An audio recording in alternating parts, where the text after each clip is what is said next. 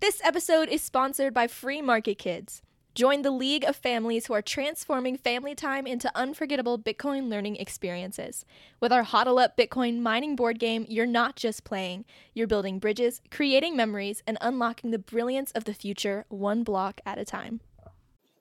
Hi, welcome to Bitcoin Homeschoolers. Today we're trying a new format. It is our very first video episode, and we hope you like it. We're going to dive in to a very interesting topic that I think a lot of people are talking about these days, which is the proliferation of AI and AI generated things.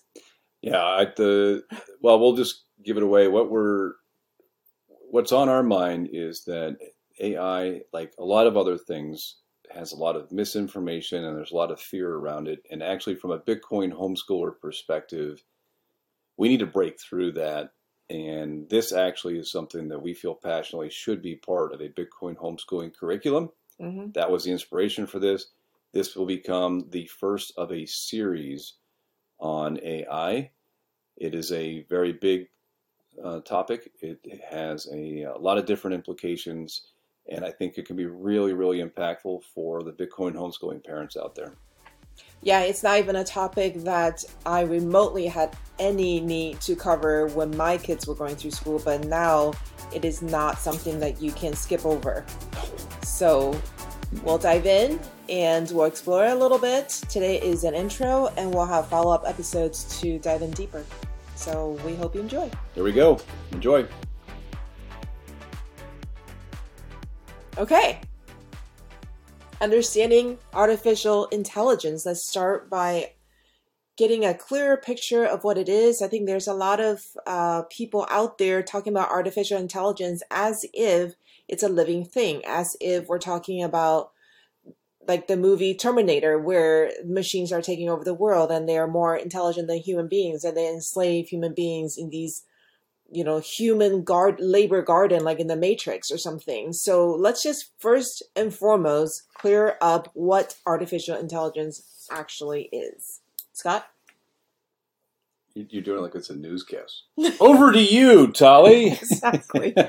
No so the, the the thought is this. If, if this this is going to be a topic that we're going to have to hit on multiple times and part of being able to figure out what to include in your curriculum or not including your curriculum or the framework you give your your kids. Like for example your your framework for politics or money or anything else you have to to study a little bit yourself to understand. So Tali and i have started to to go down the artificial intelligence rabbit hole and it's been eye-opening. And actually the the slides that we're, we're looking at now and the ones that are coming up uh, we we've edited these, but they started with the initial kind of framework of them. Actually, was from one of the tools that Tali was playing with. The main idea of this this entire episode is why this is a critical subject to be taught. So, if you're a Bitcoin homeschooler, our opinion is teach AI. Now, what level you do that to, like you can get into, you can get into that. But part of this, part of this is there's a lot of misunderstanding out there. I didn't actually read the article, but supposedly some th- some of the things that were coming out of the White House in terms of guidance happened after Joe Biden watched Mission Impossible, and he clearly has no clue on anything in AI. You have tech giants that have a lot of political clout because of the, the, the money that they can that they can bring, and they want to create a whole moat around this. And there's a tremendous amount of just a lack of understanding, rather. I should say there's a there's a lack of understanding of what it really is, and there's a lot of fear. So Hollywood's going to do that. It could be there's a ton of movies we can get into for examples, and the the thing about it is let's let's first just let's peel this thing let's peel this onion slowly. Let's let's dig in a little bit to it, and it's just like any other tool right? When electricity first came out, and people worried about all, everyone dying and being burned to death and you know, electrocuted and everything else. Like it's, could you imagine a life without electricity now? So this is something that is a technology. It's advancing quickly. and let's just start with teaching ourselves a little bit about what AI is, and then we can get get into it um, more. But the premise is let's let's at least understand what this is. Yeah. yeah, and as you can see on the slide, we're going to address not only what AI is, but also to really view it as just another advanced tool. So, for example, when cars came out, people who own horses were very upset. Uh, it was going to take over jobs like the blacksmith's job, you know, horse, Sorry. like carriage, carriage drivers, you know, and who the people who make wagons, you know, all that type of stuff. And and the, what they focused on was what they were going to lose, rather than to see it as just a new tool that will save them time and energy. So the picture that you see there, even though we're talking about AI, if you look at it, it's a ruler, a pair of scissors, and some thread. Well, if we look at AI like it's anything more than a tool, then of course it brings a lot of fear. But as Scott said before, when electricity first came out, people were very fearful of it because they did not understand it. And so that's what we want to that's the way we're going to approach this presentation as well as future presentations is AI is nothing more than a tool and the decision you have to make is are you going to teach yourself how to use the tool so that you are the master of the tool or are you going to become a victim of this tool and somehow give it more power than it actually has all right well let's get into it then AI is obviously tremendously powerful. It's it's amazing how quickly it has developed. We only started hearing about AI in everyday conversations a year or two years ago, and suddenly it is absolutely everywhere. Every software that you use is now using AI to help make content better. It is changing how we interact almost in every single way. So, mm. well, but this is where my first contention is it's not actually intelligent. So as I've started to study this, um, the the idea that when you're using Chat GPT or you're whatever whatever it is that like what you're you're talking about, Tali, where you you have something and you're interacting and there's AI behind it. So it can be anything from a Google search to to uh, who knows what. Every, everything, like you said, is really touching this. It's more like a autofill. It's a giant autofill, and it's it's not it's not as if the machine is actually thinking. So the first problem I have with AI is it's not there's no there's no intelligence that I can really I, it can answer a a LSAT whatever the whatever the test is that you take the the the, the legal LSAT. It was the LSAT, right? There was, For law school. Mm-hmm maybe this is the wrong example. There was a thing where there, there was a there was a test given, and ChatGPT or some other AI was able to pass this this graduate level exam, and and that's this implies we're we're kind of reading into this that it's intelligent, and that's not true at all. It's more like if you started typing a word, and then the rest of the the word popped up right? I'm te- I'm texting and I start writing something, and then the rest of the word popped up. This is just the it's just the probability of what the next word is, and the next word, the next word, and, and it's it's a whole bunch of probabilities. Right. And so it's, it's not, not, reading your mind. It's not reading it's your mind. just right. Think it's it's deducting logically. It's not. No, there's no deduction. It is. It's it's like a whole bunch of vectors and probabilities that you know this this word that like once upon a right? Once upon A, as an example, the, the, the number of times, the probability that the next word be, would be time is higher than the next word being dog, right? And then it says, okay, and then and it does it with phrases and it does it with other things as well. I'm not a mathematician. I'm certainly not someone who can program AI, but what what I took away from my initial reading and, and, and podcasts on AI is it's it's more like an autofill.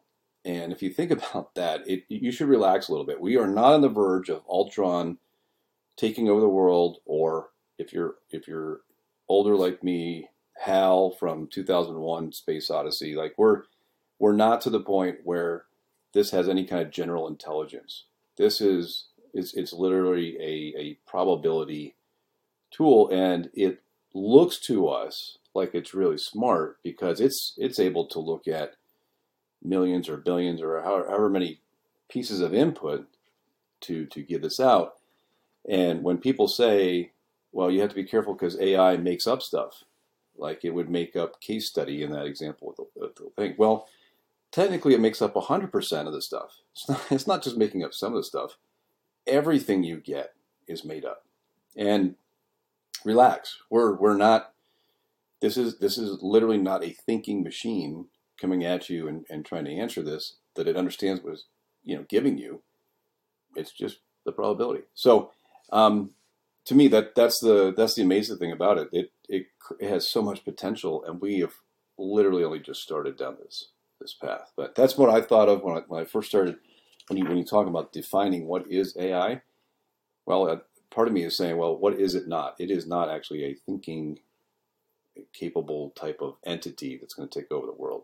But anyway, that's my take. Yeah, I think that was definitely one of the things that reassured me in the beginning when I first started hearing about AI because my first knee jerk reaction was also fear like, oh my gosh, you know, we have kids in college. What are they going to do coming out?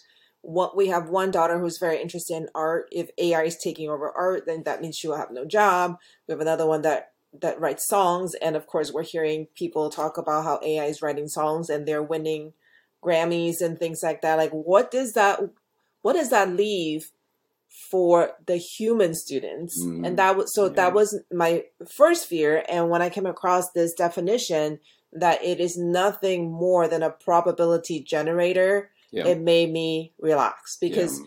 if it's just a probability generator, then that means you've got to have somebody interpreting the data, and that human person cannot be replaced. Right. So, Tali, my thought on this, since this is almost just RIP style in terms of how we're addressing this, we should look at this would be a good a good episode would be just breaking down what the different levels of the intelligence are as they've been defined Mhm. and where we're at. So, well, going yeah. forward. Yeah, going forward. No, no, I mean as a as a future installment in the series. Yeah. So, Well, a really quick look at the compounding effect of AI and really the chip.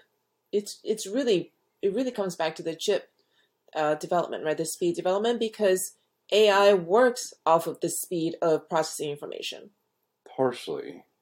Because if it's No. slow, then AI just wouldn't be everywhere right now. Okay. Yes, I think you need that as a foundation, but Yeah. I But it, I uh, mean, this timeline shows you how you should it- read that since anybody Yeah, so in know what it is. 1956, the term artificial intelligence is coined. So that was in the 1950s. And by 1997, IBM's Deep Blue beats world chess champion Garry Kasparov.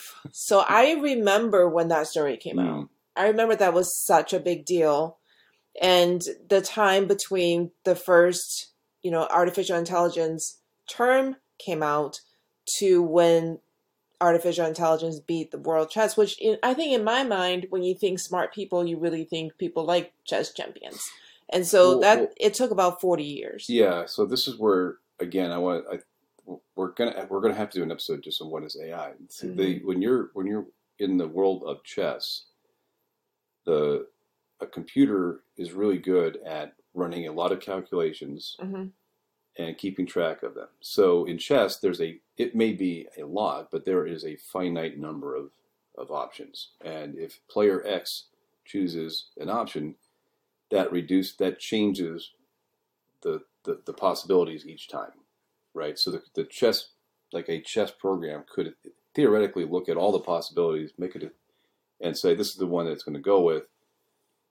Whereas it's it's not really intelligent Well, again, here, I think again the intelligence thing throws me, and this is not the same. The that that example is interesting, but it's not the same as what we're seeing with ChatGPT. It's not the same as what we're seeing with DALL-E. They're, they're Right, but that was the beginning. That was 1997. But Right. but what I want to say is, and I don't know if they actually did, did this, but when a human chess player is pitted against artificial intelligence, or I'll just call it a computer for for simplification, and they test it, and you're like, oh, the computer beat Gary. Moving on, the computer is that smart. But what what I think would have been really interesting is if you gave Gary a chance to learn how that program Deep Blue works, whether or not Gary was somewhere could have beaten the the AI program. I think that would have been an interesting follow up, but Well, I'm not I- sure that they did that. I, I disagree. I think the more interesting thing is the this is where this is why AI is actually a tool for good. If you wanted to be a chess champion 30 years ago, and you were trying to get in your your reps, if you will, to learn, and you were fortunate enough that your parents could afford to hire a, a you know a grand champion for you to spend a lot of time with and, and study, you could get in these repetitions yourself to learn how to play. Today, I can download an app on my phone, and bec- because we have these programs, I, I can actually be taught. I can actually get the repetitions in, at a, and this is the Jeff Booth as technology is deflationary at a much lower cost than it would have been 30 years ago. So to me, the more interesting thing of that is is the the potential of AI as a tool and what Yes. it means for learning. yes, definitely as a tool. And I want to reference the book that we talked about in the in last week's episode, The Art of Learning by Josh Waitzkin. When he speaks about his experience facing off at the World Chess Championships, a lot of it comes down to mind games. And when you're working against a computer, it is neutral, always emotionally neutral. And you are honing your technical abilities for sure, but there's an element that can never be replaced by machine, which is that human reaction element. Mm. So he said that when the top chess players face off, they both like when you're talking about they're playing for first place, you know, every they've gone through every round. When they're playing for first place, what sets the champion apart from the loser is just their ability to keep their cool or to Mhm. detect minute emotional shifts in their opponent and that's how they beat the other person not necessarily because they are technically more superior so going back to what you said ai is still just a tool and if you use it to your advantage then you have the power but if you give it some um some like unreal expectation that it can Mhm. somehow replace an actual human being, you know, honing your chess skills, then I think we miss the point. Yeah. So, is there anything else on this the the milestone discussion? Well, I mean, It went from yeah, so it went from 1997 to 2011, so that's what like 14 years later, and now they're talking about IBM Watson wins Jeopardy against human champions. Um, so again, the AI programming is doing the the data analysis, and in those two cases, in 1997 and 2011, they basically were used to demonstrate how powerful they are and how smart they are. But again, don't lose sight Mhm. that they are still just data and analyzing. right. Yeah. Yeah, and then the oh well. Okay, so let me jump in because the the timeline also includes this stuff with where Google's getting into recognition algorithms and and another big company, Alpha is Alpha Go? Alpha, what is the one that beat the champion? I can't read that. word. AlphaGo. AlphaGo. So one of the things that's on my mind as you think about this this history is the res- the intensive amount of resources necessary to build this. Right? This wasn't somebody in their garage that could build Deep Blue. We're talking about IBM, right? And then you get you fast forward to the the recognition stuff that that Google was doing. Like you're talking big tech. And one of the things that I think we talk about, we, we might bring this up again later, but as technology continues to develop at the pace it's developing, it's also getting cheaper. So not only are the chips faster and the computers can hold more, your servers or whatever you're using, But actually, there is a trend that is towards decentralization. And one of the episodes that uh, I listened to, it, it's a resource I recommend to those that want to go deep on this. Guy Swan now has a separate podcast just on AI. It's called AI Unchained. And one of the very interesting points that he made was that AI is actually, it, it tends towards decentralization. And now you have programs that you could, where the, once you've done the hard work of going through a lot of data and creating whatever it needs to create to all the, the vectors and probabilities and whatever else, you can now get something down to 200 gigs or 250 gigs or you know, whatever it is. It's something that could be on a home server, a home computer, or even your phone. And now you could be offline and you would have access to the equivalent of like this this uh, this this language model that can answer things. And again, we're still early in this in this process. But what comes to mind is in this this discussion of the milestones is it started out where you really needed to be resource rich in order to, to start to build this. But we're trending towards more and more decentralized abilities of these things.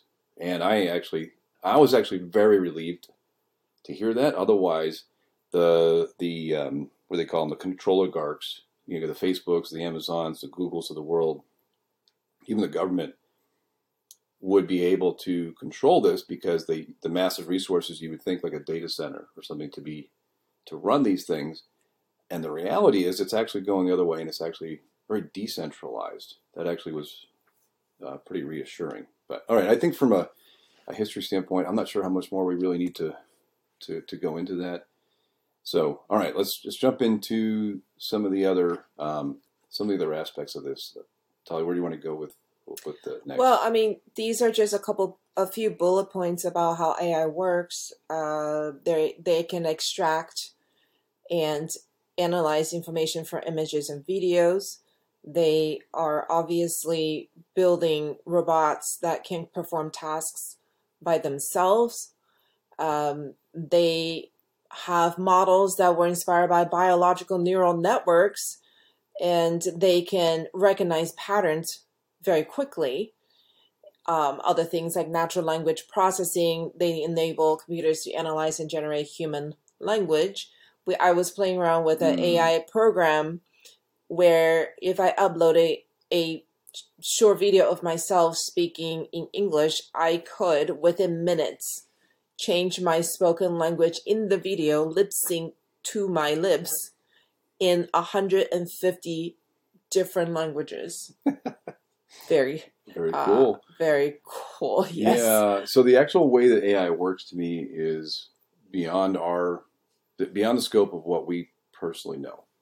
I do think it's almost like do kids really know how a dishwasher works or do, do does someone really know how their microwave works? Do you actually know how your car works or your phone? You you may not need to be an expert down to the point where you can do the programming I think this is another section that later on I want to. I think we're going to need to go deeper on. If you're looking at a Bitcoin homeschool curriculum, some portion of that needs to be able to explain. Okay, here's what. If this is computer computer vision and being able to analyze images and being able to analyze videos, here's kind of what's going on with that. And then say, okay, here is what language processing is like, and then say, okay, here's how a um, like a Midjourney is actually creating images and it's you know the the way I heard it explained is it's it's got all these different images that have been labeled and described in in whatever language. Then you go in with your language model and you use that it goes back and says well then it, it here's all the the probabilities around what kind of colors what pixel color is next to what picture color based on that. You throw in some randomness there and then it starts to put these things together and it comes out looking like there can the, the computer knows what a cat is or something. So I, I think we need to put in English something that like uh, we ought, we could explain to at an elementary school level on how AI works in the same way that you might explain to kids how the body works, how a car works, how a phone works. Right. we need to is do we need to do the same thing with a, how AI works. yeah. This episode is an introduction. I think there's so much information out there. Obviously, we can't possibly cover all of it, but this is a call to action for homeschooling parents to to dig a little deeper and not be afraid of it and figure out how to incorporate the information into homeschooling. One of the things I I hear from our kids who are in college right now, um, when they have to write papers, somehow their professors can can or cannot tell that somebody had the ChatGPT write their papers, and so there's a whole lot of rules and regulations around how you shouldn't use ChatGPT or other tools to perform your work. Mm. But I feel like that's a very dinosaur age way of looking at it because yes, you should know how to write paper, but then how can you use the AI tools that are available to you to become even more productive because the world's moving very fast and if we can up our productivity that that also frees them up time to learn even other things more deeply or or uh, work on connecting data points versus having to spew out right. regurgitate Well, things Yeah, I, I don't. I don't. If you're a professor, I think today you could probably tell if a student just took a chat GPT and, and just literally dumped it out there, and a kid that's just trying to get by faster could take that and edit it, and it would probably have a harder time. I, the technology, though, as it increases, it's going to get harder and harder to tell. You know, with that. So the bigger thing to me is, do I want I, I want to be able to use this tool. I want our kids to be able to use the tools available to them for, and then we're going to get into jobs and things later, but I want them to be able to know how to use it for good.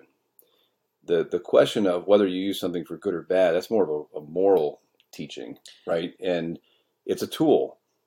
I can use my car to drive safely from one place to another, or I can transport drugs, right? I can Mhm. use a gun for hunting, or I could, you know, commit a, a, a crime or something. So there's a, a knife, the, the knife making a gourmet meal or hurting someone. So, exactly right. So this is a that's the. but you shouldn't say don't use a knife because you could hurt somebody with it Yeah. well no you Mm, still use yeah. a knife because it's a very useful tool Yeah, the meme I like that one. Like someone says, um, when someone's trying to attack Bitcoin, they say we, we we need to stop Bitcoin because the terrorists use it. Well, it's it's permissionless, right? So uh, if the terrorist uses a road, we're not taking away all the roads. Mhm. and a terrorist uses a cell phone, we're not taking away all the cell phones. You know, that's it, you just the, the, this technology is here. It is it is uh, increasing in terms of its effectiveness and abilities at a speed that we, we have a hard time with. So the question is, what do you do with it? And so, Right. all right. So next, what's we got next? all right i want to go into two different types groups of ai one is narrow one is broad an example of a narrow ai is for example um, a program that was trained specifically to spot something out of a group of things. So, for example, if you had a picture of Waldo and you trained your AI to spot Waldo, and that is the only information that you put into that algorithm, then that algorithm can spot Waldo faster than people and Mm. a general broad um, algorithm can because that's all they know. Or if you program it to identify, you were mentioning before, cancer cells, well, if that's the only thing they know and that's the only information they're processing through, they can do that very, very quickly. Now, that doesn't take into account anything else. So, the example that we were talking about before about cancer, uh, my my rebuttal to you about using something like this, like AI, to to identify that, or as a diagnosis a diagnosis tool, or as a whatever in the in the medical field, we we are realizing more and more that the human body requires a holistic approach to um, to treatment of different ailments. And so, if you have a bot that just identifies the cells, it doesn't mean that he then has the that thing that algorithm has the answer to how to make you better, but it does make the diagnosis much faster, and then you can move on to the other holistic stuff that you can do to treat. Right, two different things. One is so the the point that narrow and general or narrow and broad are two different ways of kind of categorizing AI tools. Mhm. And I the way I would if I could summarize what you're saying, is that even after you have that, the the fact that AI can spot maybe from X-rays or um, scans or whatever can spot cancer more reliably and faster than a human can. That's great, but you still now you have now now people can move on and start working on the diagnosis better And the right? treatment. and the treatment right. So now you've you've leveraged AI to do something better than humans can do, faster. and now you can get to to the next to the next stage. Right. So Right. that's an example of using AI as a tool for your benefit. Mm. Um, if we were to use a broad AI like a ChatGPT and say, hey, look at these pictures, or Gemini or whatever, uh, Google's new AI tool coming out. If you say, hey, look at this picture, is it a cancerous? It's going to have to process through a lot of information, a lot, most of them irrelevant, to make that determination and it may or may not be correct and so in that sense at the narrow the, the more narrow programmed ai would be a more efficient tool versus a broad because we always think oh Yeah. bigger data is better but it's not necessarily so Right. Okay, so the key point just is there's there's different types of AI that can be they can be adjusted to very specific needs or they can be adjusted to be very broad, Mhm. and they both have different. It depends on the data Use- set that is put in there I think it has a different. I think yes, you- how you train it. I, I think it has to Right. do with what's the use case or what you're trying to use it for. So, okay, great. Which is a great lead into AI some of the applications. some of the kind of things that you Yeah. can do with this. So, um, being able to detect fraud, uh, that's great. The healthcare stuff we've already we've already talked about. Um, you want to take you want to uh, Well, virtual assistants, AI powers virtual assistants like Siri and Alexa, and I must say that they are very useful, you know, mm, but they make a lot of mistakes as well. So it, it's a tool. Self driving cars, I know that there's lots of places testing it. Uh, I, what is it? Tesla has self driving mode, but only working in certain types of environment. You have Oh. the self parking car, like parallel parking. You just push a button and take your hands off the wheel type thing. So they can be very, very useful and very practical. Yeah, and they're they're basically they're, but I would put them in the narrow category, right? So Mhm. if you're if you have, I don't know how many billions of images of cars and trucks and bikes and roads and things, and then all around a Tesla you have all kinds of, of inputs, and it says, oh, based on the way this other car is moving, then the chance the, of them like a collision is high, therefore apply the brakes, right? And then you it has every time every person out there with their that's that's driving is, is adding to that database that's training it to become to become better. It's not like you just said drive and it, it thought of how to drive. It's it's it's just it's a narrow application, and then you have facial recognition. You have you have so many other things. So the the number of applications. I know the one in the Bitcoin community that's popular comes up is using AI to help write code. Mm-hmm. So you don't have to be an expert code writer to do some basic coding. You could use AI to help build websites, or you could be You can use AI to check for mistakes too in your Yeah. coding. right. They do, and they do that. The ones that are more, some of the more advanced folks will have, will actually be able to use AI to yeah to to generate the code to do things and save hours and days and be able to do what may have required someone else a, a, week of work to do can now be done in I don't know 20 minutes or whatever it is. Someone knows how to use the application. So that's programming. That's pretty cool. I know Mhm. that content creators use it on the web. Everything from writing up your Amazon your Amazon descriptions to advertisements and, and things like that so it's pretty interesting um, lots of applications I don't think we need to really go too deep on this. I think most people already get this part. I don't think we need to really. I, I don't think there's much more to, to add on this on this particular part of the discussion. Well, okay, so these are examples of how AI can be interpreted to to threaten uh, human jobs. So, for example, for content creators, they used to have to hire somebody, a copywriter, to write their copy, or hire an editor to edit their their writing, and suddenly they don't need to do that anymore. They're using AI to help them. But I would challenge that notion in this way. If you are a copywriter and other people are using AI to to write their copy, then you can get ahead of the curve by saying, well, I use these tools instead of charging you for 10 hours of work, I can I only have to charge you 1 hour because I still have human um, discernment that AI doesn't necessarily well, have to apply to a certain situation. Okay, and that com- makes you more productive. Two two comments. I think the the thing that I'm taking from from that is if our kids were younger and I wanted to, to teach them about AI, I would want to give them a framework of how to think about this. And I, one of the things that, that is powerful is to compare like the, the person that was creating, you know, the buggy whips or whatever it was that you needed when there's horse and carriages, and along come the cars.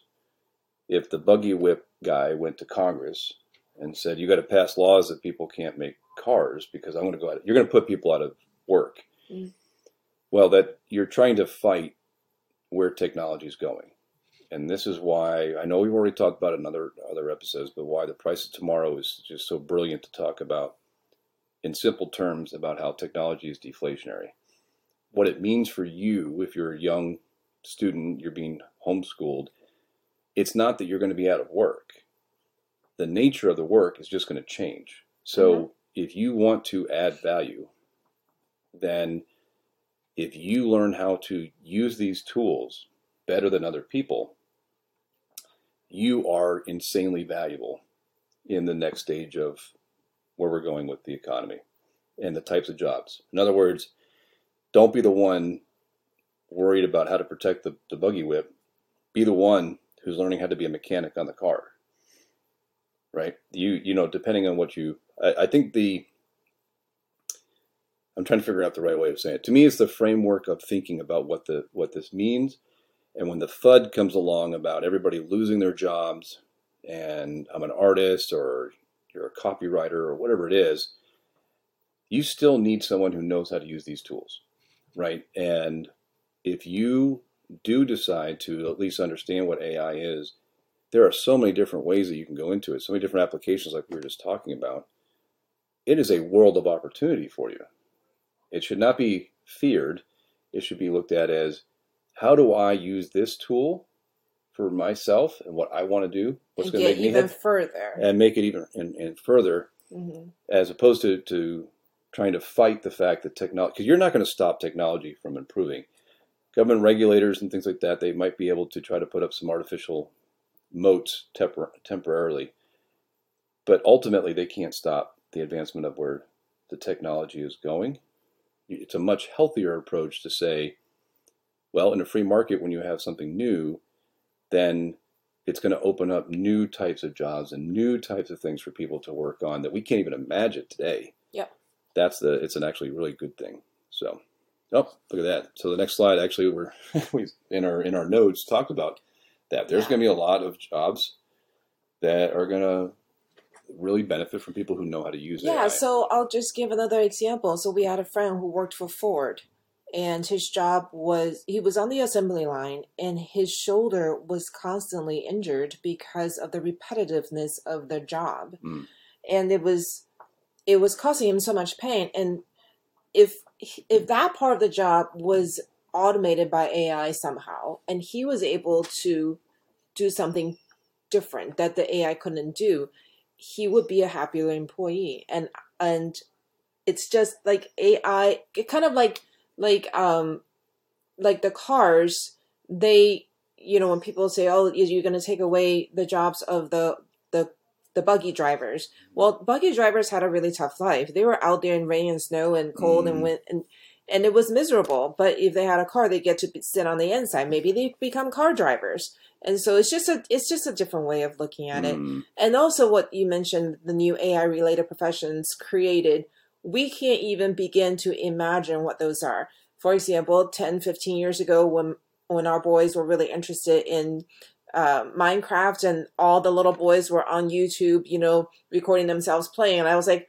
what are you doing? This is a, your brain is going to melt into butter and, and it's a complete waste of your time. You need to go and study something more important and so that you can get a better job, you know, going to when you get older. And suddenly you have all these young millionaires and what were they doing? They were playing Minecraft on YouTube. Different. So different how world. are we? Yeah. Yeah. So those professions, there was no way that we could have anticipated that possibility. So the, this is the double-edged sword of, of the impact in terms of society. Because if you're if you're China and you want to monitor where people are spending their their money, and now like I know I use a, a, a Garmin because I want to monitor my sleep. Well, just if they have access to your sleep data, they they, they know when you go to bed. They know your your GPS. They know where you drive. They have your financial records, so they know what you eat it's really scary. And if, the, if you tie that license plate recognition, facial recognition, if you use all of that together, these tools of AI could be used in a 1984 type of total control scenario. Mm-hmm. So it's actually another reason that we really didn't even intend to get to, at least I didn't intend to get to in this thing, and that is we actually need people to be aware of these things so they can they can Respond. respond appropriately. mm-hmm. The government saying that they're going to protect us and make sure there's no harmful speech and all those other things, they it's always going to lead to the opposite. Just like things like the Patriot Act and things like now, and we hear all these different abuses. Um, so there are risks of this tool being used in very bad ways because it's just a powerful tool. Mm-hmm. And another thing that needs to be taught to our kids is this context uh, about this gets back to the more freedom oriented ideas of, of Bitcoin and the the Constitution, the different amendments, right? I mean, this is when we talk about the First Amendment, the Fourth Amendment, other things like this. We just need to understand that this is a really powerful tool. It can do a lot of good. We need to be aware that in the hands of someone who has different motives, different incentives, it could be used in bad ways. And in that case, you need to be aware enough to to protect yourself as best you can. Ideally, speak up and and and stop that from happening. Like I don't want to see the same things in the U.S. like in, in China. Um, it feels like we're they already know a lot about us, anyways. Like we're already there. So I think it's it's good to have some level of concern. I don't think it should paralyze you, and I don't think it should make you freak Well, the- out. the but I think it's good to have a little concern. Well, the thing is that, as Jeff Booth mentioned in uh, a podcast I listened to with Preston, he said even if you don't participate, they still know about you and they can infer who you are. Yeah. So Mm. you not participating is only hurting yourself. All over yourself, right? You not being educated on it is hurting yourself and your children. yes. So we might as well stay ahead of the curve and and stay informed. Hundred percent, So- hundred percent. Can I, I? and speaking of that, was I like this slide. Mhm. The the next slide for those that are listening to this audible is uh, exponential growth of AI. So the the technology is going is advancing so fast, and and what we mentioned earlier in the show, where it's actually a decentralizing type of technology, is just mind blowing. I, I just can't think of any other word to describe that. And as you get into in the Bitcoin space, free and open um, open source software um, is a huge deal. If you look at the Nostr development, for example, and how fast that's going, well, the AI development is just exploding, and you can't get that genie back in the bottle. Mhm. You you just can't You can't hide from it. you can't hide from it. And the, the one of the one of the ones that I'm really excited about that uh, when we were like in adopting Bitcoin, I had the opportunity to listen to uh, Alex, uh, not Alex, um, Svetski, the the guy who's developing Spirit of Satoshi. This is you, you're going to have people who take the initiative and they're going to use it in really good, powerful ways. And for those, if, if you're not yet familiar with Spirit of Satoshi, please check it out. I think it's spiritofsatoshi.ai, I think is the actual link. But essentially, what he's what they're doing is they're building a language model that is based on things like libertarian ideas, Austrian economic ideas, Bitcoin ideas, so that when you go and ask it a question, you're not going to get you're not going to get an answer that talks about cryptocurrency in general. If you go to ChatGPT and ask that same general question, it's pulling from a lot of a lot of other things that are biased in that. So someone would say, "Well, that's biased." Well, yeah, okay. Well, whatever you feed your whatever you feed your your model in terms of how you train it is it's it's going to reflect that.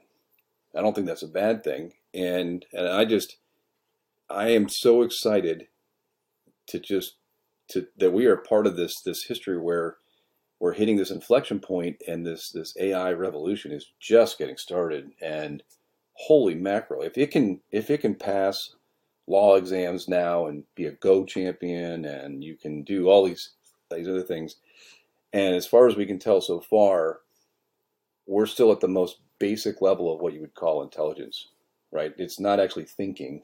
These are just the base models. I it's it's really it's it's hard to imagine.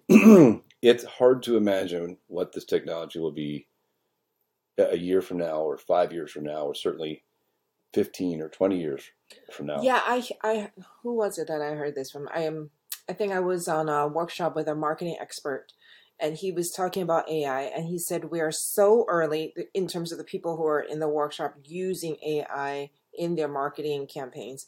And he said the thing is because ai is evolving so quickly if you don't catch up to the movement, the gap is going to widen in mm. a speed that you can't even imagine. Mm. So stay ahead of the curve is wow. basically our call to action today and uh, not just obviously for you but for the sake of your children you really need to take the helm in how they're exposed and not be afraid that you know if you were to introduce them to AI, they're not going to learn how to read and write because they're they're just going to speak into the computers. Well, what if they didn't read and write? What if they were able to do something that we can't even begin to fathom? So just be aware of the the fear and know that you're whatever you decide to do, you're still in control of this tool.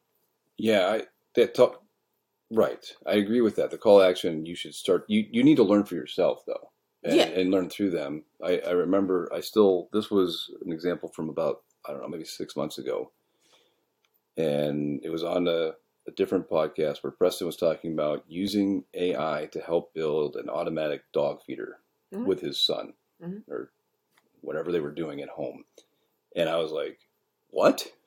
I just couldn't like I, I just was blown away, and and it wasn't like you're you have like Jarvis there, but if you're if you're at home, I'm starting to do this now. I'm only just starting. If I have a an issue with something, instead of going to Google, I'll go to ChatGPT and I'll ask.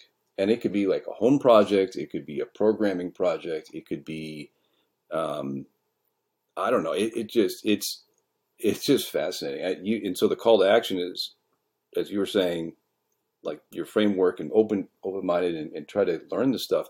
Mm-hmm you don't have to go and get a degree or take formal classes or that like you just pick something and just go play with it. So to me the way i interpret your call to action would be like this. There are dozens of of image creation types of like basically like language to to to image tools out there now. There are tools for videos. There are just general language models that can answer questions, just pick one. Just pick one and go try it out, and actually just get some experience. Just have fun with it. Has fun with it. Maybe align it with somebody's interests. So if your definitely kid is, align if, it with their interests, right? If your kid is interested in a, in a certain thing, if your kid is very visual, maybe that that child would be better off with what, whichever you know, it's DALL-E or Midjourney or whatever the, the, the, others are now. If it's someone who really um, I don't know, maybe they're very technical, maybe they're very engineering oriented. Well, pick a technical project. Go build something like an automatic dog feeder and use AI to be your coach on what do I need to account for for uh, a display? What do I need to account for in design and et cetera like that? I mean, it's, but to me, I think it's going to sound overwhelming when you say this is how much stuff is going, how fast it is. Well, this is just, just an intro. No, We're going I know. to have follow up presentations Right. I right, but you're you're saying the call to action is you you need to get started on this, and what I'm trying to say in a long-winded way is it doesn't have to be the whole thing. Just pick something small and go go play with it. There's a lot of free versions of things out there. Well, we're are, are we going to list them here, or are we going to go into examples down the road because we're already at 50 minutes? No, I mean, we're going to tell them uh, to go use ChatGPT. Are we telling them to go use Beautiful.ai? Like, there are so many out there. I don't think so. I think today's purpose was why include it. Right. So, so I think we're done. Okay.